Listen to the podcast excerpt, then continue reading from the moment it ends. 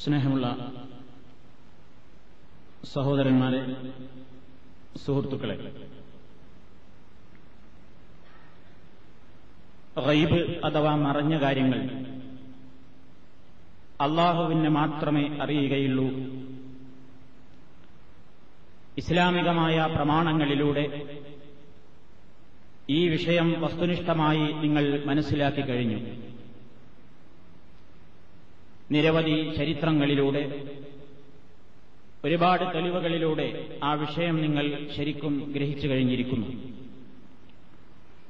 എങ്കിൽ അള്ളാഹുവിനല്ലാതെ മറഞ്ഞ കാര്യങ്ങൾ അറിയില്ലെങ്കിൽ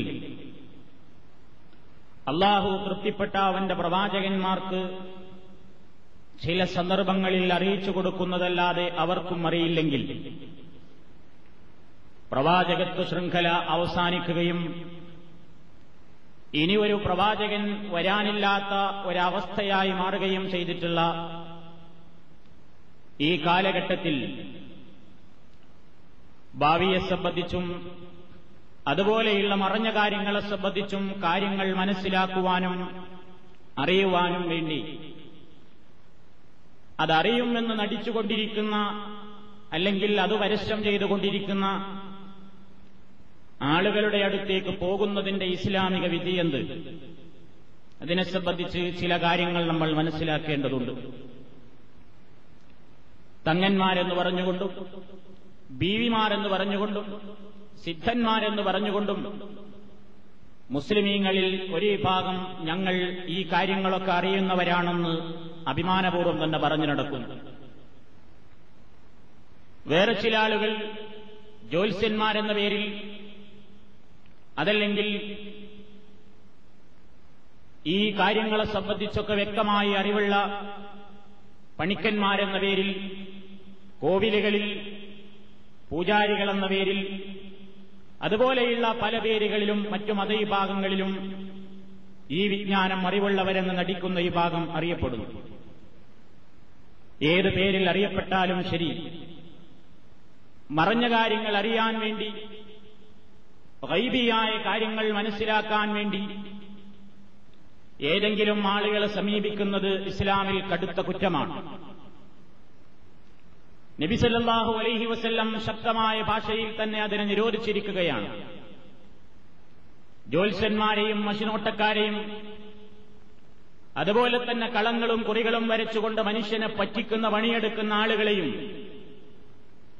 ഈ വക കാര്യങ്ങൾക്കെല്ലാം വേണ്ടി സമീപിക്കുകയും അവര് പറയുന്നത് അംഗീകരിക്കുകയും അനുസരിക്കുകയും ചെയ്തവന് കടുത്ത ശിക്ഷയാണ്, അല്ലെങ്കിൽ കടുത്ത അപരാധമായിട്ടാണ് ഇസ്ലാം അതിനെ കാണിച്ചിട്ടുള്ളത്. ജാഹിലിയ കാലത്ത് ഇത്തരത്തിലുള്ള ആളുകളുണ്ടായിരുന്നു. നബി സല്ലല്ലാഹു അലൈഹി വസല്ലം വരുന്ന കാലത്ത് അറേബ്യൻ സമൂഹങ്ങൾക്കിടയിൽ ഈ അനാചാരം, അല്ലെങ്കിൽ ഈ അന്ധവിശ്വാസത്തിന്റെ പിണിയാളുകൾ നിലവിലുണ്ടായിരുന്നു. അവരെ ആളുകൾ സമീപിച്ചുകൊണ്ട് പ്രശ്നങ്ങളിൽ പരിഹാരങ്ങൾക്ക് വേണ്ടി, ഭാവി അറിയാൻ വേണ്ടി, നഷ്ടകോട്ടങ്ങൾ അല്ലെങ്കിൽ നേട്ടവിജയങ്ങളെ സംബന്ധിച്ച് മനസ്സിലാക്കാനൊക്കെ വേണ്ടി ആളുകൾ അവരുടെ വീടുകൾക്ക് മുമ്പിൽ തടിച്ചുകൂടാറുണ്ടായിരുന്നു. അതുകൊണ്ട് തന്നെ ഇത് ശിർക്കിലേക്ക് വഴിവെക്കുന്ന പ്രവർത്തനമായതുകൊണ്ട് മഹാനായ നബി സല്ലല്ലാഹു അലൈഹി വസല്ലം പറഞ്ഞു, മൻ അതാ അർറാഫൻ ഫസഅലഹു അൻ ഷൈഇൻ ഫസദ്ദഖഹു ബിമാ യഖൂൽ ലം തുഖ്ബൽ ലഹു സ്വലാത്തു അർബഈന യൗമ റവാഹു മുസ്ലിം. ആരെങ്കിലും ഒരു അർറാഫിനെ സമീപിച്ചാൽ, അർറാഫ് എന്ന് പറയുന്നത് നഷ്ടപ്പെട്ടു പോയ സാധനങ്ങളെയൊക്കെ ഇന്ന സ്ഥലത്തുണ്ട് എന്ന് പറയാനും കാണിച്ചു തരാനും ഞങ്ങൾക്ക് സാധിക്കുമെന്ന് അവകാശപ്പെടുന്ന ദുശക്തികളാണ്. കളവ് പോയ കളവ് മുതൽ കണ്ടുപിടിക്കാൻ, വീട് വിട്ടിറങ്ങിപ്പോയ മകനെ കണ്ടുപിടിക്കാൻ, ആലയിൽ നിന്ന് ഇറങ്ങി ഓടിയ മൂരിയെയും മറ്റ് മൃഗങ്ങളെയും ഒക്കെ കണ്ടുപിടിക്കാൻ, ആ സ്ഥലം പോലും വ്യക്തമായി വരച്ചു കാണിച്ചുകൊണ്ട് പറയാൻ ഞങ്ങളെക്കൊണ്ട് സാധിക്കുമെന്ന് പ്രവചിച്ചിരുന്ന ഒരു വിഭാഗം ആളുകളാണ് അർറാഫുകൾ എന്ന പേരിൽ അറിയപ്പെട്ടിരുന്നത്. അത്തരത്തിലുള്ള ആളുകളെ സമീപിക്കുന്നതിനെപ്പറ്റി പ്രവാചകൻ പറഞ്ഞത് മൻ അതാ അർറാഫൻ, ഈ നിലക്കുള്ള കഴിവുകളുണ്ടെന്ന് അവകാശപ്പെടുന്നവന്റെ അടുത്ത് ഒരാൾ ചെന്നാൽ ഫസഅലഹു അൻ ശൈഇൻ, എന്നിട്ട് വല്ല കാര്യങ്ങളെപ്പറ്റിയും അവനോട് പ്രതിവിധി അന്വേഷിച്ചാൽ, അങ്ങനെ അവനൊരു മറുപടി കൊടുത്തു. ഫസദ്ദഖഹു ബിമാ യഖൂൽ, അവൻ പറഞ്ഞ കാര്യങ്ങളൊക്കെ ഇവന് ബോധ്യമാവുകയും ചെയ്താൽ, സത്യമായിട്ടും അവനത് അംഗീകരിച്ചാൽ, ലം തുഖ്ബൽ ലഹു സ്വലാത്തു അർബഈന യൗമ, നാൽപ്പത് ദിവസത്തെ നിസ്കാരം നാൽപ്പത് ദിവസത്തെ നിസ്കാരം അല്ലാഹു സുബ്ഹാനഹു വ തആല അവനിൽ നിന്ന് സ്വീകരിക്കുകയില്ല. ഒരു നേരത്തെ നിസ്കാരത്തിന്റെ മഹത്വം എത്രയാണ് സഹോദരന്മാരെ? ഒരു റക്അത്തിന്റെ പുണ്യം എത്രയാണ്? ഒരു ദിവസം അഞ്ചു നേരം നമ്മൾ നമസ്കരിക്കുന്നു, നാൽപ്പത് ദിവസം ഇരുന്നൂറ് നേരമാണ് നമ്മൾ നമസ്കരിക്കുന്നത്. ദിവസം പതിനേഴ് തവണ നമ്മൾ പതിനേഴ് റക്അത്തുകൾ നമ്മൾ നമസ്കരിക്കുന്നു. നാൽപ്പത് വഖത്തുകളിലായി എത്ര നൂറുകണക്കിന് റക്അത്തുകളാണ് നമ്മൾ നമസ്കരിക്കുന്നത്. ആ നമസ്കാരങ്ങളുടെ എല്ലാം മഹത്വങ്ങളെ, അല്ലെങ്കിൽ അവയുടെ എല്ലാം, ആ ഇബാദത്തിലൂടെ മനുഷ്യന് പരലോകത്ത് നേടിയെടുക്കാൻ എത്രമാത്രം പുണ്യങ്ങൾ ആ ഇബാദത്തിൽ അടങ്ങിയിട്ടുണ്ടോ, അവയെയെല്ലാം തകർത്ത് തരിപ്പണമാക്കാൻ മാത്രം ശക്തിയുള്ള ഒരു അന്ധവിശ്വാസമാണ് ഇത്തരത്തിലുള്ള പ്രവചനം നടത്തുന്ന ആളുകളെ സമീപിക്കുന്നത് പോലും എന്ന് മഹാനായ നബി സല്ലല്ലാഹു അലൈഹി വസല്ലം പറഞ്ഞിരിക്കുകയാണ്. മനുഷ്യന്റെ ഇബാദത്തുകളിൽ വെച്ച് ഏറ്റവും ശ്രേഷ്ഠമായ നമസ്കാരം സ്വീകരിക്കപ്പെടാതെ പോവുക എന്നുള്ളതിനേക്കാൾ ഒരു മനുഷ്യൻ എന്തു പരാജയമാണ് ആഖിറത്തിൽ ഇനി വരാനിരിക്കുന്നത്. അതുകൊണ്ടാണ് പ്രവാചകൻ പറഞ്ഞത്, ഈ നിലക്കുള്ള ദുശക്തികളെ സമീപിക്കുന്ന ആളുകൾ, അവരുടെ നമസ്കാരം നാൽപ്പത് ദിവസത്തെ നിസ്കാരം സ്വീകരിക്കപ്പെടാതെ പോകും എന്ന് നബി സല്ലല്ലാഹു അലൈഹി വസല്ലം പറഞ്ഞു. ഗൗരവമാണ് സഹോദരന്മാരെ. എന്റെയും നിങ്ങളുടെയുമൊക്കെ വീടുകളിൽ, നാം ജീവിക്കുന്ന വീടിന്റെ ചുറ്റുഭാഗങ്ങളിൽ ഈ നിലക്കുള്ള ആളുകളെ സമീപിക്കുന്ന ആളുകൾ എന്ന് ദിനംതോറും പെരുകി വരികയാണ്. മനുഷ്യന് കാര്യം കിട്ടുന്നുണ്ടോ എന്നേ ചിന്തിക്കുന്നുള്ളൂ. പലരും എതിർത്ത് ചോദിക്കുന്നത് ഇതുകൊണ്ട് കാര്യം കിട്ടുന്നുണ്ടല്ലോ എന്നാണ്, അവിടെ പോയിട്ട് പറഞ്ഞ കാര്യങ്ങളൊക്കെ സത്യമാണല്ലോ എന്നാണ്. ഇതേപോലെയുള്ള ജ്യോത്സ്യന്മാരെ സമീപിക്കുന്നതിനെ സംബന്ധിച്ച് ഇതിനേക്കാൾ ശക്തമായ ഒരു വാചകമാണ് പ്രവാചകൻ മറ്റൊരു വാക്യത്തിലൂടെ നമ്മെ അറിയിച്ചിട്ടുള്ളത്. മൻ അതാ കാഹിനൻ ഫസദ്ദഖഹു ബിമാ യഖൂൽ ഫഖദ് കഫറ ബിമാ ഉൻസില അലാ മുഹമ്മദിൻ സല്ലല്ലാഹു അലൈഹി വസല്ലം. ആരെങ്കിലും ഒരു ജ്യോത്സ്യനെ സമീപിക്കുകയും എന്നിട്ടവൻ പറയുന്നത് അംഗീകരിക്കുകയും ചെയ്താൽ, അവൻ മുഹമ്മദ് മുസ്തഫ സല്ലല്ലാഹു അലൈഹി വസല്ലമിന് അവതരിക്കപ്പെട്ട കാര്യങ്ങളിൽ അവിശ്വസിച്ചവനായി, ഖുർആനിനെയും സുന്നത്തിനെയും അനുസരിക്കുകയും ഖുർആനിനെയും ഹദീസുകളെയും തള്ളിക്കളയുകയും ചെയ്ത് അവിശ്വസിച്ചവനെ പോലെയായി പേർപ്പാട് ചെയ്യുന്നവൻ. എത്ര ഗൗരവമാണ് ഈ തെറ്റ്! കാഫിറായി പോകുന്ന പരിപാടിയാണ്, കുഫ്രിയത്തിലേക്കുള്ള കാൽവെപ്പാണ്. ഇതാണ് നബി സല്ലല്ലാഹു അലൈഹി വസല്ലം പറഞ്ഞത്. നമ്മുടെ നാടുകളിൽ ഇന്ന് അറാഫു എന്നോ കാഹിനു എന്നോ പേരല്ല, അറേബ്യ രാജ്യമല്ലല്ലോ, വേറെ ചില പേരുകളിൽ സിദ്ധന്മാര്, മഷിനോട്ടക്കാര്, കൈനോട്ടക്കാര് എല്ലാവരും പ്രവചിക്കുകയാണ്. കുറത്തിയുടെ കയ്യിൽ, നമ്മുടെ കൈ കൊടുക്കുന്ന ആളുകൾ, അതുപോലെ തന്നെ അങ്ങാടികളിൽ ഇത്തിരി കൂടി ശാസ്ത്രീയവൽക്കരിക്കപ്പെട്ടുകൊണ്ട് ഒരു ബാനറിൽ ഭംഗിയുള്ള ഒരു കൈപ്പത്തിയും വരച്ചു വെച്ച് പെരുവെയിലത്ത് കുത്തിയിരിക്കുന്ന കൈനോട്ടക്കാരൻ, അവന്റെ മുമ്പിലേക്ക് കൈനീട്ടിക്കൊടുക്കാൻ നമുക്ക് മടിയില്ല പലർക്കും. കാരണം അവൻ ശാസ്ത്രീയ മാനങ്ങളാണ് പറയുന്നത്, അതുകൊണ്ടത് അന്ധവിശ്വാസമാകാൻ തരമില്ല എന്നാണ്. അവനറിയാം മധ്യസ്ഥ വിദ്യരായ ആളുകളെ ചൊൽപ്പടിക്ക് കീഴിൽ വരുത്താൻ ഒരു പക്ഷേ ഈ നിലക്കുള്ള ശാസ്ത്രീയ മാനങ്ങൾ കണ്ടെത്തുന്നത് നന്നായിരിക്കുമെന്ന്. അങ്ങനെ ഭാവിയെപ്പറ്റി പ്രവചിക്കാനിരിക്കുന്ന കൈനോട്ടക്കാര്, ആ കൈനോട്ടക്കാരന് പോലും അവന്റെ ഭാവിയെപ്പറ്റി അറിയുമായിരുന്നെങ്കിൽ ആ പൊരിവയിലെത്ത് ഒരു തുണിശീലയുടെ ബോർഡിന്റെ കീഴിൽ അവൻ ഇരിക്കുമായിരുന്നോ? അവന് വരെ അവന്റെ കാര്യം അറിയാഞ്ഞിട്ടാണ് അവനിരിക്കുന്നത്. എന്നിട്ടാണ് ആ മഠയന്റെ മുമ്പിൽ, ഒരു നേരത്തെ ആഹാരത്തിന് ഗതിയില്ലാതെ ഇരിക്കുന്ന ആ മഠയന്റെ മുമ്പിൽ വേറെ ചില മഠയന്മാർ അവരുടെ പോക്കറ്റിലുള്ള പണം എറിഞ്ഞു കൊടുക്കുന്നത്. തിരിച്ചു പോരുമ്പോൾ അവന്റെ കയ്യിൽ ഇവന്റെ കൈ മാത്രമല്ല കൊടുത്തു പോരുന്നത്, ഈമാന് കൂടിയാണ്, ഇവന്റെ വിശ്വാസം കൂടിയാണ് എന്ന് നമ്മൾ മനസ്സിരുത്തേണ്ടതുണ്ട്. ശക്തമായ കുറ്റമാണ്. ഒരു നിലക്കും ഈ നിലക്കുള്ള പ്രവചനം നടത്തുന്ന പ്രവാചകന്മാരെ സമീപിക്കൽ ഇസ്ലാമികമായ ഭാഷയിൽ ശുദ്ധമായ അസംബന്ധമാണ്, നിഷേധമാണ്, ഒരിക്കലും പാടില്ലാത്ത കാര്യമാണെന്ന് നബി സല്ലല്ലാഹു അലൈഹി വസല്ലം പറഞ്ഞിട്ടുണ്ട്. എന്നാൽ ചില കാര്യങ്ങളൊക്കെ സത്യമാകുന്നില്ലേ എന്ന് ചില ആളുകൾ പറയാറുണ്ട്. ഇന്നാളുടെ ശൈഖിന്റെ അടുത്ത് പോയിട്ട് അയാൾ പറഞ്ഞതൊക്കെ സത്യമായല്ലോ. അത് കറാമത്തുകളെ സംബന്ധിച്ച് പറയുമ്പോൾ ഏതൊരു സിദ്ധൻ ഒരു ബീവി ഒരു സ്ഥലത്ത് പ്രത്യക്ഷപ്പെട്ടാലും അയാളുടെ കീഴിൽ ശമ്പളം പറ്റി ജോലി ചെയ്യുന്ന ചില ഏജൻസികളുണ്ടാകും. ഇയാളുടെ കറാമത്തുകൾ പ്രചരിപ്പിക്കാൻ വേണ്ടി, കള്ളക്കഥകൾ പ്രചരിപ്പിക്കാൻ വേണ്ടി, ഒരു ചെവിയിൽ നിന്ന് മറ്റൊരു ചെവിയിലേക്ക് ഇതിങ്ങനെ പകർത്തിവിടാൻ വേണ്ടി സിൽബന്ദികൾ, ഏജൻസികൾ ഇഷ്ടം മാതിരിയുണ്ട് ഓരോ ഔലിയാക്കന്മാരുടെയും സിദ്ധന്മാരുടെയും ഒക്കെ താവളങ്ങളിൽ. അവർ വളരെ രഹസ്യമായി പ്രവർത്തിക്കുന്നു. ചില കാര്യങ്ങൾ അവർ പറയുമ്പോൾ അള്ളാഹുവിന്റെ ഖദറിനോടത് യോജിച്ചു വരും. അവരായിരം കാര്യങ്ങൾ പ്രവചിച്ചാൽ ഒന്നു ചിലപ്പോൾ ശരിയാകും. ആ ശരിയായത് മാത്രം ജനങ്ങൾക്കിടയിൽ പ്രചരിക്കും. അവര് പറഞ്ഞ തൊള്ളായിരത്തി തൊണ്ണൂറ്റി ഒമ്പത് കാര്യങ്ങളും നുണയായിരിക്കും. അത് ജനങ്ങൾ മറന്നുപോവുകയും ചെയ്യും. ഇത് ഞാൻ പറഞ്ഞതല്ല. മഹാനായ നബി സല്ലല്ലാഹു അലൈഹി വസല്ലം ഈ വിഷയത്തെ സംബന്ധിച്ച് ശക്തമായി താക്കീത് ചെയ്തപ്പോൾ ആയിഷ റളിയല്ലാഹു തആല അൻഹ നബിയോട് ചോദിച്ചു, പ്രവാചകരെ, അവര് പറയുന്ന ചില കാര്യങ്ങളൊക്കെ സത്യമാകുന്നുണ്ടല്ലോ, എങ്കിൽ എന്താണ് അതിലടങ്ങിയിട്ടുള്ള രഹസ്യം? നബി സല്ലല്ലാഹു അലൈഹി വസല്ലം പറയുന്നു, അവൻ ചിലപ്പോൾ ഒരു കാര്യം, ചിലപ്പോൾ അവൻ പറയുന്നതിൽ, അവൻ പ്രവചിക്കുന്നതിൽ ഒരു കാര്യം ചിലപ്പോൾ അള്ളാഹുവിന്റെ തീരുമാനവുമായി യോജിച്ചു വരും. ബാക്കിയുള്ള തൊണ്ണൂറ്റൊമ്പതും കളവായിരിക്കും. എന്നിട്ടോ ആ ഒരു കാര്യം പ്രചരിച്ചത് മാത്രം ജനങ്ങൾക്കിടയിൽ കാര്യമായി പ്രചാരത്തിലെത്തുകയും എല്ലാം പച്ചക്കള്ളമായി മാറിയ കാര്യങ്ങൾ ജനങ്ങൾ മൂടിവെക്കുകയും ചെയ്തുകൊണ്ട് ആളുകളെ അതിലേക്ക് ആകർഷിക്കുന്ന ഒരു വേലയാണ് അവർ ഒപ്പിക്കുന്നത് എന്ന് നബി സല്ലല്ലാഹു അലൈഹി വസല്ലം വ്യാഖ്യാനിച്ചു എന്ന ഹദീസിന്റെ കിതാബുകൾ നമുക്ക് കാണാൻ സാധിക്കും. ഇതാണ് ഇന്നത്തെ അവസ്ഥ. മുസ്ലിമീങ്ങൾ ഇതൊക്കെ കറാമത്തിൽ എണ്ണുകയാണ്. കെഷ്ഫാണ്, കറാമത്താണ്. പടച്ചവനിൽ നിന്ന് ലദുന്നിയായ ഇൽമു കിട്ടുകയാണ്. അവർ മേലോട്ട് നോക്കിയാൽ അവരുടെ കണ്ണ് ലൗഹിൽ മഹ്ഫൂദിൽ നോക്കി അവർ വായിക്കുകയാണ്. അവിടെയുള്ള കാര്യങ്ങൾ അവർ നേർക്കുനേരെ ഇരുന്നു കൊണ്ട് കാണുന്നു. ഇതാണ് അബദ്ധമായ വിശ്വാസം. എങ്കിൽ സഹോദരന്മാരെ, ഒന്ന് തിരിച്ചു ചോദിക്കട്ടെ, കാര്യം കിട്ടുന്നല്ലോ എന്ന് പറയുകയാണെങ്കിൽ, ഗുരുവായൂരിൽ തുലാഭാരം നടത്തിയിട്ട് കുട്ടിയുണ്ടായവരുണ്ട്, ആശാരിക്കാവുകളിൽ പോയി കവടി നിരത്തിയിട്ട് പ്രവചനങ്ങൾ ശരിയായവരുണ്ട്, അതുപോലെ തന്നെ വേളാങ്കണ്ണി മാതാവിന്റെ അടുത്ത് പോയിട്ട് കാര്യങ്ങൾ ശരിയായവരുണ്ട്. ക്രിസ്തീയ ദേവാലയങ്ങളിലും ഹൈന്ദവ ദേവാലയങ്ങളിലും കാവുകളിലും കോവിലുകളിലുമൊക്കെ പോയി കവടി നിരത്തിയിട്ടും രാശി നോക്കിയിട്ടും കളങ്ങൾ വരച്ചിട്ടും മഷീട്ട് തിരഞ്ഞിട്ടുമൊക്കെ കാര്യങ്ങൾ കാണുകയും കേൾക്കുകയും മനസ്സിലാക്കുകയും ഒക്കെ ചെയ്ത അനുഭവസ്ഥന്മാരൊട്ടേറെ ഉണ്ടാകും. ഇതിനെപ്പറ്റി നിങ്ങൾ എന്തു പറയുന്നു? ഇത് കറാമത്താണോ? ഇത് ഇവർക്ക് അല്ലാഹു നൽകിയ മഹത്തായ അനുഗ്രഹമാണോ? അല്ല, എല്ലാം പൈശാചികമായ വേലകൾ.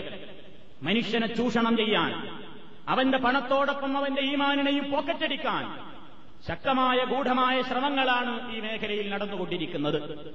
അതുകൊണ്ട് തന്നെ സഹോദരന്മാരെ, എനിക്ക് ആവർത്തിച്ചോർമ്മപ്പെടുത്താനുള്ളത്, നമ്മുടെ കുടുംബങ്ങളിൽ അള്ളിപ്പിടിച്ചു നിൽക്കുന്ന ഈ അന്ധവിശ്വാസം, പലരെയും സമീപിക്കാനുള്ള ഈ വ്യഗ്രത, പലർക്കും ഇത് പറഞ്ഞു തരാൻ കഴിവുണ്ടെന്ന ഈ മൗഢ്യധാരണ തിരുത്താൻ സമയമായിരിക്കുന്നു.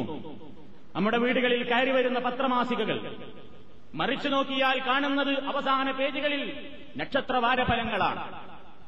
അത് വായിക്കാൻ ആളുകളുണ്ട്. മാപ്രസിദ്ധീകരണങ്ങളിൽ കാര്യമായി പ്രചരിപ്പിക്കുന്ന ഒരു കാര്യമാണ് നക്ഷത്രവാരഫലങ്ങൾ.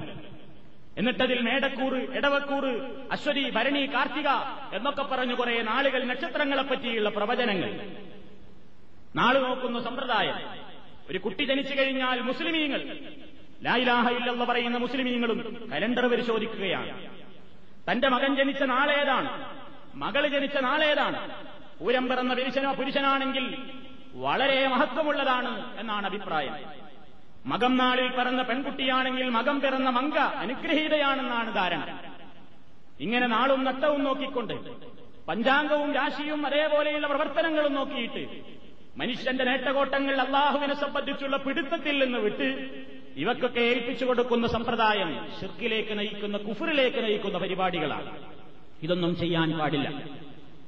ഇതിനൊക്കെ ശാസ്ത്രീയമായ മാനങ്ങൾ കണ്ടെത്തിക്കൊണ്ടിരിക്കുകയാണ് ആളുകൾ. ടി വി തുറന്നു നോക്കിയാൽ അതിലും നക്ഷത്രവാര ഫലങ്ങളെ സംബന്ധിച്ചുള്ള പരസ്യങ്ങളാണ്. ഇന്റർനാഷണൽ കോളുകളിൽ ഫോൺ ചെയ്താൽ പോലും നമ്മുടെ ഭാവിയെപ്പറ്റി പറയാൻ ആളുകൾ കാത്തിരിക്കുകയാണ്. അതിനുവേണ്ടി പണം മുടിച്ചു കളയുന്ന പൊട്ടന്മാർ, അങ്ങനെ അറിയാമെന്ന് വിചാരിച്ചുകൊണ്ട് അതിന്റെ പിന്നാലെ പോകുന്ന ആളുകൾ, വിഡ്ഢികൾ, എല്ലാം വിശ്വാസത്തിന്റെ കുറവാണ്. ലാ ഇലാഹ ഇല്ലല്ലയിൽ നിന്ന് കുറേശ്ശെ കുറേശ്ശെയായുള്ള വ്യതിചലത്തിന്റെ തുടക്കങ്ങളാണതെല്ലാം. അതുകൊണ്ട് തന്നെ ഈ മേഖലയിൽ ജ്യോത്സ്യന്മാരെ സമീപിക്കുന്നത്, ഈ നിലക്കുള്ള കവടികൾ നിരത്തി മഷിനോട്ടക്കാർ പിഞ്ഞാണത്തിലെഴുതിക്കൊണ്ട് അതിലേക്ക് നോക്കി പലതും പ്രവചിക്കുന്നവര്, അങ്ങനെയുള്ള ഒരു നൂറുകൂട്ടം ആളുകൾ, തട്ടിപ്പന്മാർ ഈ സമൂഹത്തിൽ വിലസിക്കൊണ്ടിരിക്കുന്ന മുസ്ലിം സമൂഹത്തിന്റെ പേരിൽ അവര് പലതും പറയും.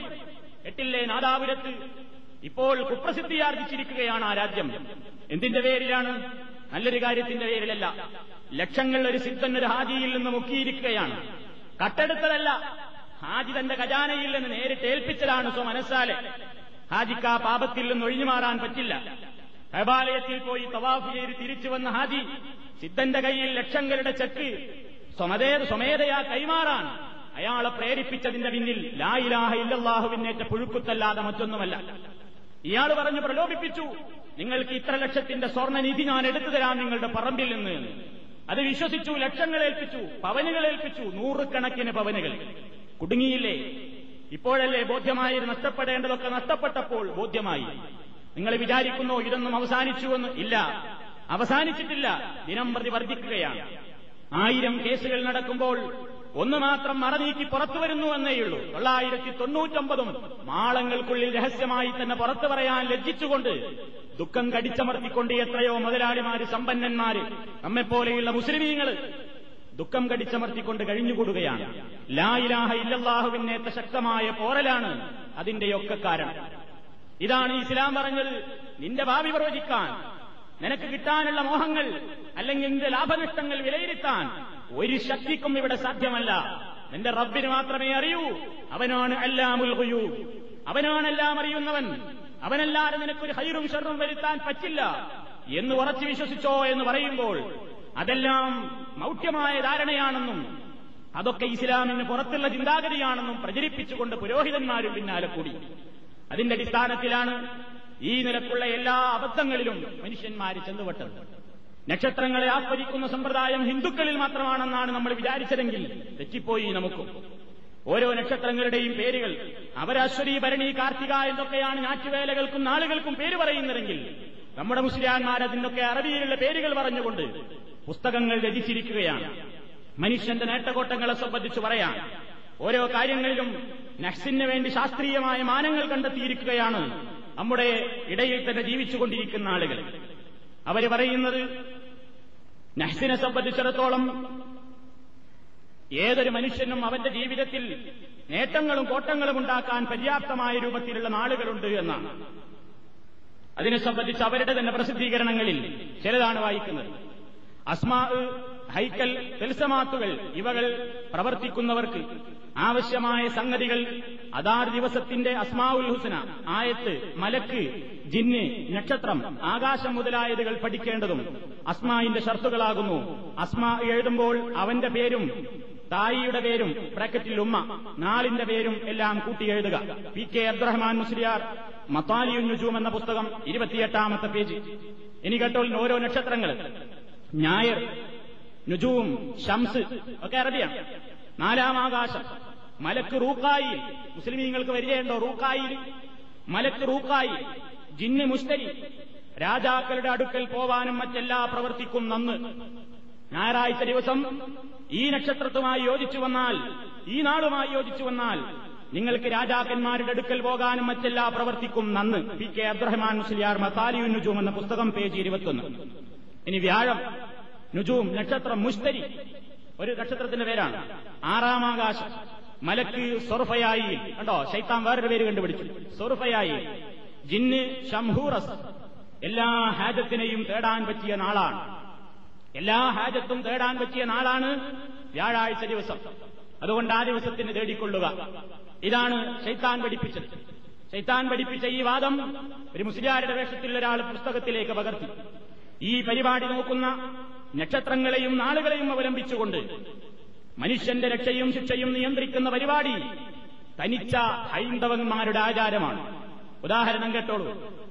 സഹദേവൻ എന്ന എഴുത്തുകാരനായിരുന്നു കേസരി വാരികയിൽ ആയിരത്തി തൊള്ളായിരത്തി തൊണ്ണൂറ്റിനാല് ജനുവരി ഒമ്പത് നക്ഷത്രഫലം എഴുതുകയാണ്. മേടക്കൂർ, ബ്രാക്കറ്റിൽ അശ്വതി, ഭരണി, പുണ്യകർമ്മം നടത്തും, വിവാഹം നടക്കും, ദാമ്പത്യ സുഖമുണ്ടാവും, യാത്ര കൊണ്ട് ഗുണം കാണും. കണ്ടോ, നമ്മുടെ മുസ്ലിയാർ പറഞ്ഞതും ഇദ്ദേഹം പറഞ്ഞതും ഒന്ന് തന്നെ.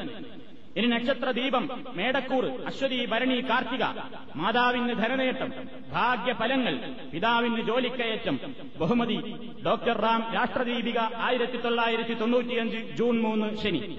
ഇങ്ങനെ ഓരോ നക്ഷത്രങ്ങളുടെയും ഓരോ നാളുകളുടെയും ഒക്കെ പേരുകൾ പറഞ്ഞ് അതൊക്കെ മനുഷ്യന്റെ ഇന്ന ഇന്ന കാര്യങ്ങൾക്കൊക്കെ പറ്റിയ ദിവസമാണ് എന്ന് പറയുകയും ആ കാര്യത്തിലേക്ക് ജനങ്ങളെ ക്ഷണിക്കുകയും ചെയ്യുന്ന ഈ മുസ്ലിയാന്മാര് ജനങ്ങളെ എല്ലാ രൂപത്തിലുള്ള ഈ അന്ധവിശ്വാസങ്ങളിലും വീണ്ടും തളച്ചിടുക തന്നെയാണ് ചെയ്തുകൊണ്ടിരിക്കുന്നത്.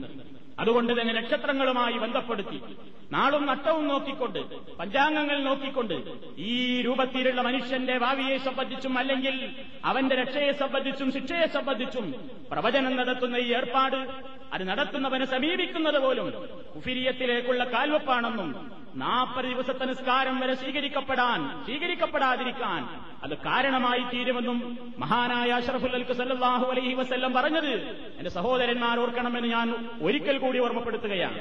ഇപ്പോഴുമുണ്ട് നമുക്കൊക്കെ ഒരു പരിപാടി, നമ്മുടെയൊക്കെ നാളെ ഏതാണ് നോക്കും, നമ്മുടെ വാപ്പമാര് കൊണ്ട് എഴുതി വെച്ചു ഇന്ന നാളിലാ പറഞ്ഞത്. ഒരു വിശ്വാസമില്ലെങ്കിലും നമ്മളൊന്ന് ഒത്തുനോക്കും. കയ്യിലൊരു പത്രം കിട്ടിയാൽ ഇങ്ങനെ ഏടക്കൂറും ഇടവക്കൂറും ഒക്കെ പറയുന്ന പത്രങ്ങൾ കിട്ടിയാൽ നമ്മൾ നമ്മുടെ നാളും ഇതിൽ പറഞ്ഞ കാര്യങ്ങളുമായി ഒന്ന് ഒത്തുനോക്കിയിട്ട് ഒന്നിനുമല്ല, വെറുതെ ഇബിലീസ് എന്ന് പറഞ്ഞ് വെറുതെ ഒന്ന് ഒത്തുനോക്കാൻ.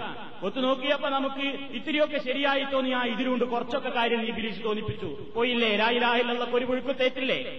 ഇതാണ് ഇബിലീസിന്റെ പണി. അങ്ങോട്ട് തിരിഞ്ഞു നോക്കണ്ട, അവൻ എന്ത് പ്രവചിക്കട്ടെ എന്ത് പറയട്ടെ, എല്ലാ കാര്യങ്ങളും മുഴുവൻ ദിവസങ്ങളിലും നടക്കുന്ന കാര്യങ്ങളാണ് അവർ പറഞ്ഞുകൊണ്ടിരിക്കുന്നത്. ഏതൊരു കൊച്ചുകുട്ടിക്കും പറയാൻ പറ്റാവുന്ന കാര്യങ്ങൾ ജ്യോത്സ്യന്മാർ അല്ലെങ്കിൽ ജ്യോതിഷം പഠിച്ചവരെന്ന് പറയുന്ന ആളുകൾ പറഞ്ഞു പ്രചരിപ്പിച്ചുകൊണ്ടിരിക്കുകയാണ്. നക്ഷത്രങ്ങൾ ഒരാളുടെയും ഗുണത്തെയും ദോഷത്തെയും അടിസ്ഥാനമാക്കാൻ പറ്റിയതല്ല. നക്ഷത്രങ്ങളെ അല്ലാഹു സുബ്ഹാനഹു വ തആല ഖുർആനിൽ പറഞ്ഞത് ഒന്ന് ആകാശത്തിന്റെ സീനത്തൽ ലിസ്സമായി ഇന്നാ സയ്യന്ന സമാഅദ് ദുനിയ. അല്ലാഹു സുബ്ഹാനഹു വ തആല ആകാശത്തെ അലങ്കരിച്ചിരിക്കുകയാണ് നക്ഷത്രങ്ങൾ മുഖേന. രണ്ടാമത്തെ ഉപകാരം അത് അലാമാത്തിൻ്റെ അടയാളങ്ങളാണ്, യാത്രക്കാർക്ക് ഒരു വഴികാട്ടിയാണ് നക്ഷത്രം.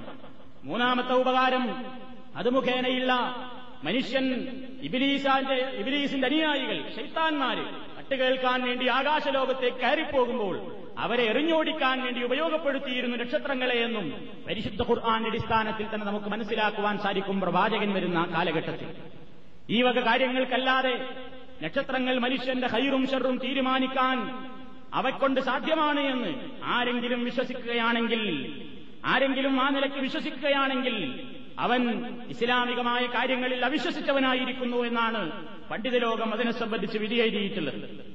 ഈ വിഷയത്തിൽ ദീർഘമായ ചർച്ച തന്നെ തഫ്സീർ ഇബ്നു കസീറിന്റെ മൂന്നാം വാള്യം മുന്നൂറ്റി എൺപത്തി അഞ്ചാമത്തെ പേജിൽ നമുക്ക് കാണാൻ സാധിക്കും. നക്ഷത്ര വാരഫലങ്ങൾ നോക്കുന്നതും നക്ഷത്രത്തെ മനുഷ്യന്റെ രക്ഷയുടെയും ശിക്ഷയുടെയും മാനദണ്ഡങ്ങളായി കണക്കാക്കുന്നതും ശുദ്ധമായ അസംബന്ധമാണ് എന്ന് അദ്ദേഹം സവിസ്തരമായി അതിൽ പ്രതിപാദിച്ചിട്ടുണ്ട്. പല പണ്ഡിതന്മാരുടെയും താബീഈങ്ങളുടെയും അഭിപ്രായങ്ങൾ ഉദ്ധരിച്ചുകൊണ്ടാണ് അദ്ദേഹം അതിൽ സമർത്ഥിച്ചിട്ടുള്ളത്. ഇതേപോലെ തന്നെ നമ്മൾ മനസ്സിലാക്കേണ്ടുന്ന മറ്റൊരു പ്രശ്നമാണ്, ഈ വിഷയത്തിൽ ഇതിന്റെ തന്നെ ഒരു ഭാഗമായി വരുന്നതാണ് ഈ ശകുനം നോക്കുന്ന പരിപാടി. നബി സല്ലല്ലാഹു അലൈഹി വസല്ലമിന്റെ കാലത്തുണ്ടായിരുന്ന ജാഹിലിയ ഏർപ്പാടായിരുന്നു അത്. ദിനങ്ങൾക്കും മാസങ്ങൾക്കുമൊക്കെ ശകുനം കൽപ്പിക്കുന്ന പരിപാടി. അതുപോലെ തന്നെ പക്ഷിയുടെ ശബ്ദങ്ങൾ, അതുപോലെ തന്നെ പിശാചുക്കൾ എന്നിവയുടെ പേരിൽ ശിർക്കുപരമായ ഒട്ടേറെ അന്ധവിശ്വാസങ്ങൾ, ഊഹാപോഹങ്ങൾ വെച്ചു പുലർത്തുന്ന ആളുകൾ ഇന്നും മുസ്ലിമീങ്ങളിലുണ്ട്. നബി സല്ലല്ലാഹു അലൈഹി വസല്ലമിന്റെ കാലത്ത് ഈ രൂപത്തിലുള്ള എല്ലാ പ്രവർത്തനങ്ങളും ചെയ്യുന്ന ആളുകളുണ്ടായിരുന്നു. അവരെയൊക്കെ നന്നാക്കാനാണ് മഹാനായ മുഹമ്മദ് മുസ്തഫ സല്ലല്ലാഹു അലൈഹി വസല്ലം വന്നത്. മാസം മറഞ്ഞു കണ്ടാൽ, ഒരു സംഗതിക്ക് പുറപ്പെട്ട് വീട്ടിലേക്ക് രണ്ടാമതും മടങ്ങിപ്പോരേണ്ടി വന്നാൽ, അല്ലെങ്കിൽ യാത്ര പുറപ്പെടുന്ന വഴിയിൽ ഒരു ജന്തു ഒന്ന് റോഡ് കുറുകെ മുറിച്ചോടിയാൽ, അല്ലെങ്കിൽ ഏതെങ്കിലും ഒരു പ്രത്യേക ജന്തുവിന്റെ ശബ്ദം കേട്ടാൽ, അല്ലെങ്കിൽ ഇറങ്ങാൻ നേരത്ത് വീട്ടിൽ ആർക്കെങ്കിലും വല്ല അപകടവുമുണ്ടായാൽ, ഏതെല്ലാം നിലയ്ക്ക് എന്തെല്ലാം പ്രശ്നങ്ങളിലൂടെ നമ്മുടെ തൗഹീദിനെ തെറ്റിക്കാൻ സാധിക്കുമോ എല്ലാം ഇബ്ലീസ് ഇവിടെ വളരെ ജാഗ്രതയോടുകൂടെ നടത്തിക്കൊണ്ടിരിക്കുകയാണ്. അങ്ങനെ മാസങ്ങൾക്കും ദിവസങ്ങൾക്കും മുതൽ മാസങ്ങൾക്കും ദിവസങ്ങൾക്കും മുതൽ ഓരോ കാര്യങ്ങൾക്കും നഹ്സും ശകുനവും നിശ്ചയിച്ചുകൊണ്ട് മനുഷ്യന്റെ ലാ ഇലാഹ ഇല്ലല്ലാഹയെ തകർക്കാനുള്ള ഗൂഢമായ ശ്രമം ഇബ്ലീസ് ഇവിടെ കാര്യമായി നടത്തി. അത് വിജയിക്കുകയും ചെയ്തിട്ടുണ്ട്. കാരണം മതത്തിന്റെ കുത്തകയവകാശപ്പെടുന്ന നേതാക്കന്മാര് തന്നെ അതിന് ഓശാന പാടി, അവര് തന്നെ അതിന് അനുമതി നൽകി, അവര് തന്നെ അവരുടെ പത്രങ്ങളിലും പ്രസിദ്ധീകരണങ്ങളിലും തന്നെ എഴുതിവിട്ടു ഓരോ കൊല്ലങ്ങളിലും നഹ്സുകളുണ്ട് എന്ന്. മതപരമായി അവർക്കൊക്കെ അടിസ്ഥാനമുണ്ട് എന്നവർ പറഞ്ഞുവിട്ടു. അവരുടെ തന്നെ പ്രസിദ്ധീകരണങ്ങളിൽ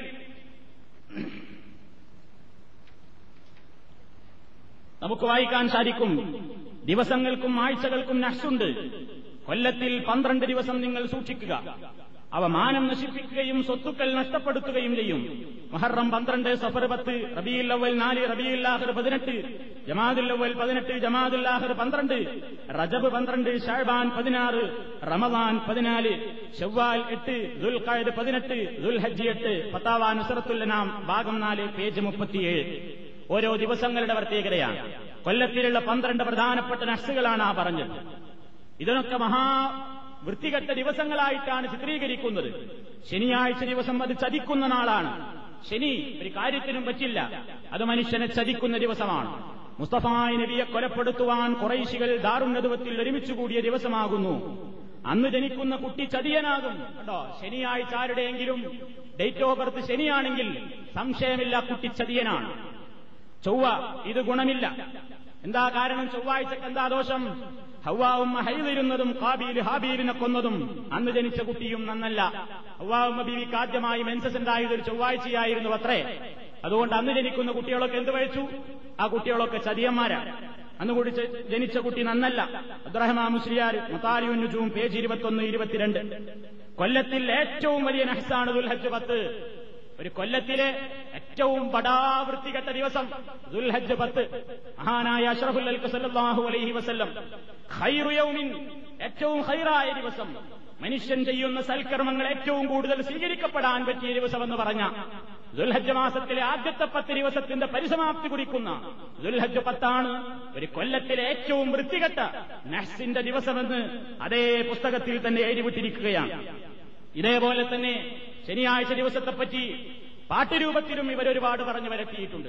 ഈ കാണുന്ന പുസ്തകം അൽ മവാഹിബുൽ ജലിയ. അൽ മവാഹിബുൽ ജലിയ എന്ന ഈ പുസ്തകം പ്രശസ്തനായ ഒരു പണ്ഡിതൻ എഴുതിയതാണ്, തഴവ മൗലവി എന്ന പേരിൽ. നിങ്ങൾ അദ്ദേഹത്തെ ഒരുപക്ഷെ കേരളത്തിൽ പരിചയപ്പെട്ടിട്ടുണ്ടാകും. ആ പുസ്തകത്തിൽ അദ്ദേഹം വസ്ത്രം എന്ന് വാങ്ങണം എന്ന് ധരിക്കണം എന്നൊരു ഭാഗമുണ്ട്. വസ്ത്രം എന്ന് വാങ്ങണം എന്ന് ധരിക്കണം.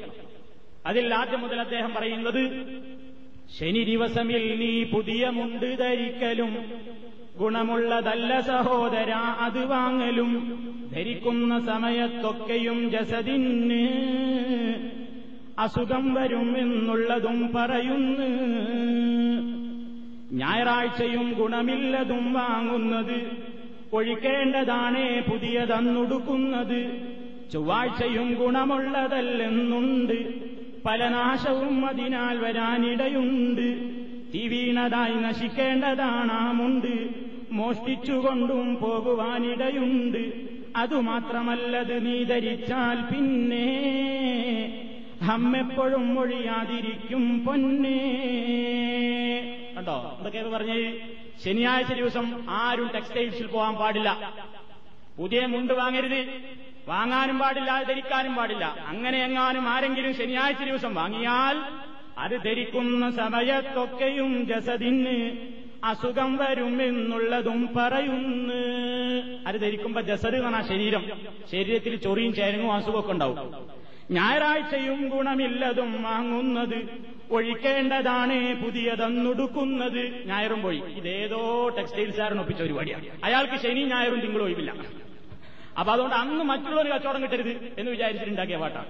ഞായറാഴ്ചയും ഗുണമില്ലതും വാങ്ങുന്നത് ഒഴിക്കേണ്ടതാണേ പുതിയതെന്നുടുക്കുന്നത്, ചൊവ്വാഴ്ചയും ഗുണമുള്ളതല്ലെന്നുണ്ട് പല നാശവും അതിനാൽ വരാനിടയുണ്ട്, തീ വീണതായി നശിക്കേണ്ടതാണാമുണ്ട് മോഷ്ടിച്ചുകൊണ്ടും പോകുവാനിടയുണ്ട്.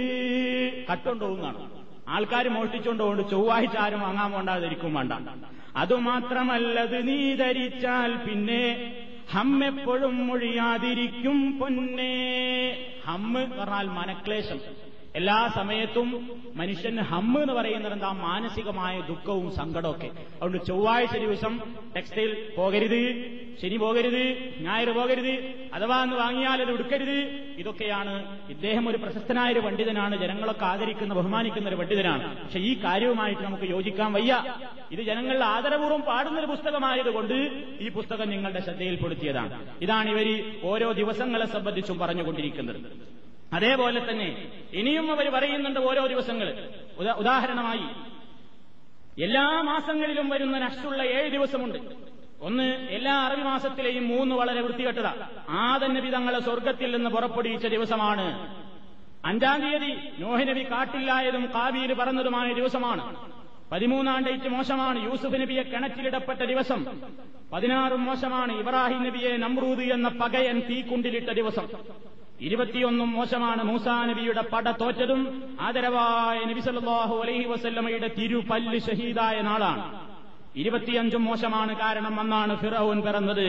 ഇങ്ങനെ നോക്കുകയാണെങ്കിൽ ഏഴ് ദിവസാപോടെ വൃത്തികെട്ടതല്ലാത്ത ഏതൊരു ദിവസത്തിലുണ്ടാവില്ലേ ആരെങ്കിലും പറഞ്ഞിട്ടുണ്ടാവുക? ഇതൊക്കെ നോക്കി അവിടെ വൃത്തികെട്ടതിന് അശ്വല്ലാത്തൊരു ദിവസം ഉണ്ടാവുക തന്നെയുമല്ല. ബുധനാഴ്ചയെ സംബന്ധിച്ചിടത്തോളം ഒടുക്കത്തെ ബുധൻ എല്ലാ ബുധനാഴ്ചയും വളരെ മോശമാണ്. അത് തന്നെ ഒടുക്കത്തെ ബുധനാണെങ്കിൽ വളരെ ഗൌരവമാണ്. ഒടുക്കത്തെ ബുധൻ ഗൌരവമായതിന്റെ പേരിൽ ഒരുപാട് പ്രശ്നങ്ങൾ നമ്മുടെ കേരളത്തിൽ ഉണ്ടായിട്ടുണ്ട് എന്നാണ് ആരായിരുന്നത് മുസ്ലിയാന്മാരുടെ തന്നെ ദിനപത്രത്തിൽ എന്തായിരുന്നതെന്നറിയോ? സഫർമാസത്തിലെ ഒടുക്കത്തെ ബുധനും നഹ്സാണ്. ഇതൊക്കെ ആര് പ്രചരിപ്പിക്കുന്നതാ? കാരന്തൂര് മർക്കസിലെ കലണ്ടറിൽ നോക്കിയാൽ കാണാം. ഏതാതാ സർക്കസ് കൂടാരം? കാരന്തൂര് ഷെയ്ഖുനന്റെ ഷെയ്ഖുനന്റെ കോളേജില്ലേ, സഖാഫിമാരെ വാർത്തുവിടുന്ന ഇസ്ലാമിന്റെ മുജാഹിദുകളുടെ പേടി സ്വപ്നങ്ങളെ ഉരുക്കുമുഷ്ടികളാണ് പുറത്തേക്ക് ചാടിക്കുന്ന ആ കേന്ദ്രല്ലേ, ആ കേന്ദ്രത്തിന്റെ ഓരോ കൊല്ലത്തിലും അടിക്കുന്ന കലണ്ടറുകളിൽ കാണാം എല്ലാ മാസത്തിലും ഒടുക്കത്തെ ബുധൻ മോശാണ്. ഒടുക്കത്തെ ബുധൻ കണ്ടോ, നഹ്സിൽ സഫർ ഒടുവിലെ ബുധൻ. കാരന്തൂര് സുന്നി മർക്കസിലെ കലണ്ടർ ഉദാഹരണമായി ആയിരത്തി തൊള്ളായിരത്തി തൊണ്ണൂറ്റഞ്ചിലെ കലണ്ടർ ഉണ്ടെങ്കിൽ നോക്കോ, എല്ലാ കൊല്ലത്തിലും കൊടുക്കാറുണ്ട്. എന്നിട്ട് അതിനെപ്പറ്റി ഉണ്ടായ ഒരു അപകടം വേറൊരു മാസിക എഴുതുകയാണ്, അവരെന്നെ തമ്മിൽ തമ്മിൽ എഴുതുക. എന്താ ഈ സഫർ ഒടുക്കത്തെ ബുധനായതുകൊണ്ട് കുറച്ച് പ്രശ്നം ഉണ്ടായിട്ടുണ്ടെന്നാണ്. സഫർ അവസാനത്തെ ബുധനാഴ്ച കുട്ടികളെ പുറത്തു വിടാത്തത് മൂലം മദ്രസക്ക് പൊതു ഒഴിവ് പ്രഖ്യാപിക്കേണ്ടി വരുന്ന സ്ഥലങ്ങൾ മുസ്ലിം പ്രദേശങ്ങളിലുണ്ടെന്ന് കേൾക്കുമ്പോൾ അതിശയോക്തി നിമിത്തം മൂക്കത്ത് വിരൽ വെച്ചു പോവും. ഒരു വിരൽ വെക്കും, നമ്മൾ വെക്കൂല. അല്ല, നമുക്കത് പണ്ടേ അറിയാം. അന്ധവിശ്വാസങ്ങളും അനാചാരങ്ങളും ഉന്മൂലനം ചെയ്ത് സത്യവിശ്വാസം മരക്കിട്ടുറപ്പിക്കാൻ പടപൊരുതിയ ഇസ്ലാമിന്റെ അനുയായികളിൽ ഈ തെറ്റായ ചിന്താഗതി എങ്ങനെ കടന്നുകൂടി? നബി സല്ലല്ലാഹു അലൈഹി വസല്ലം രോഗബാധിതനായ ദിവസം സഫർ ഒടുവിലെ ബുധനാഴ്ചയായതുകൊണ്ടാണ് അന്നത്തെ ദിവസത്തിനോട് ഇത്തരത്തിലൊരു നിലപാട് സ്വീകരിക്കുന്നതെന്നാണ് ചിലരുടെ ന്യായീകരണം. റസൂൽ സല്ലല്ലാഹു അലൈഹി വസല്ലം രോഗബാധിതനായ ദിവസത്തോട് ഇത്തരത്തിലൊരു നിലപാട് സ്വീകരിക്കുന്നതെങ്കിൽ റസൂലുള്ളാഹി വഫാത്തായ ദിവസത്തെ എത്ര ഗൌരവമായി കാണേണ്ടി വരും? അല്ലിർഫാദ് മാസികാരി ഇയാളെ പത്രം തന്നെ. അല്ലിർഫാദ് മാസികയിൽ ഇങ്ങനെ ഇതാ കലണ്ടറിൽ ഇങ്ങനെ അടിച്ചുവിടാം. അല്ലിർഫാദ് മാസിക ആയിരത്തി തൊള്ളായിരത്തി തൊണ്ണൂറ്റി രണ്ട് ആഗസ്റ്റ് പുസ്തകം ഒമ്പത് ലക്കം ആറ്. അതിലിങ്ങനെ ഇതെന്ത് ഇതുകൊണ്ട് വലിയ ഇടങ്ങേറുണ്ട്, ഒരുപാട് പ്രശ്നമുണ്ട്, ബുദ്ധിമുട്ടുണ്ട് എന്നൊക്കെ പറയാ. എന്നിട്ടോ കലണ്ടർ അടിക്കുമ്പോൾ അതിലൊക്കെ എല്ലാ മാസത്തിന്റെയും ഒടുക്കത്തെ ബുധൻ വളരെ മോശമാണെന്നാണ് മനുഷ്യനെ പേടിപ്പിക്കാം. മുഹറം പവിത്രമായ മാസമാണ്. അതേപോലെ തന്നെ ഒരു നല്ല കാര്യത്തിനും പുറപ്പെടൂല. ആര് മുജാഹിദീങ്ങളാണ് പറയുന്നവർക്കുണ്ട് ഇത്തിരി പേടി.